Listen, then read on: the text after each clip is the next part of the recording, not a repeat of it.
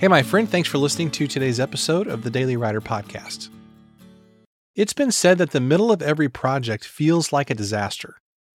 You're far enough away from the starting point that you've lost some of the enthusiasm that you had at the beginning, but you're too far away from the end to see the finish line.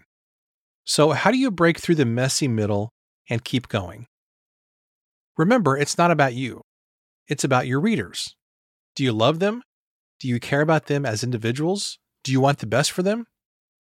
I think it's best not to picture your readers as one big group. Think of just one person. Just one. Picture that person reading your book at the doctor's office, at their kitchen table, or sitting in their car waiting for somebody. What's the expression they have on their face as they read? What are they thinking and feeling as they read? How will they be different and how will they be changed after they've read your book? That's the person you're writing for. That person has a name and a story. That's the person who will get you through the tough parts. They'll get you through the messy middle, the long journey from the starting line to the finish line. Writing is hard, so why is it again that we do it? We do it for the love of our readers. We do it for that person who's reading, whose life will be changed. That's what's going to get us through the tough parts and through the messy middle.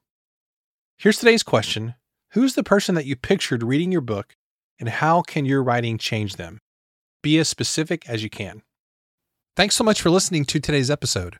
For more, you can visit us at dailywriterlife.com. Thanks, and I'll see you tomorrow.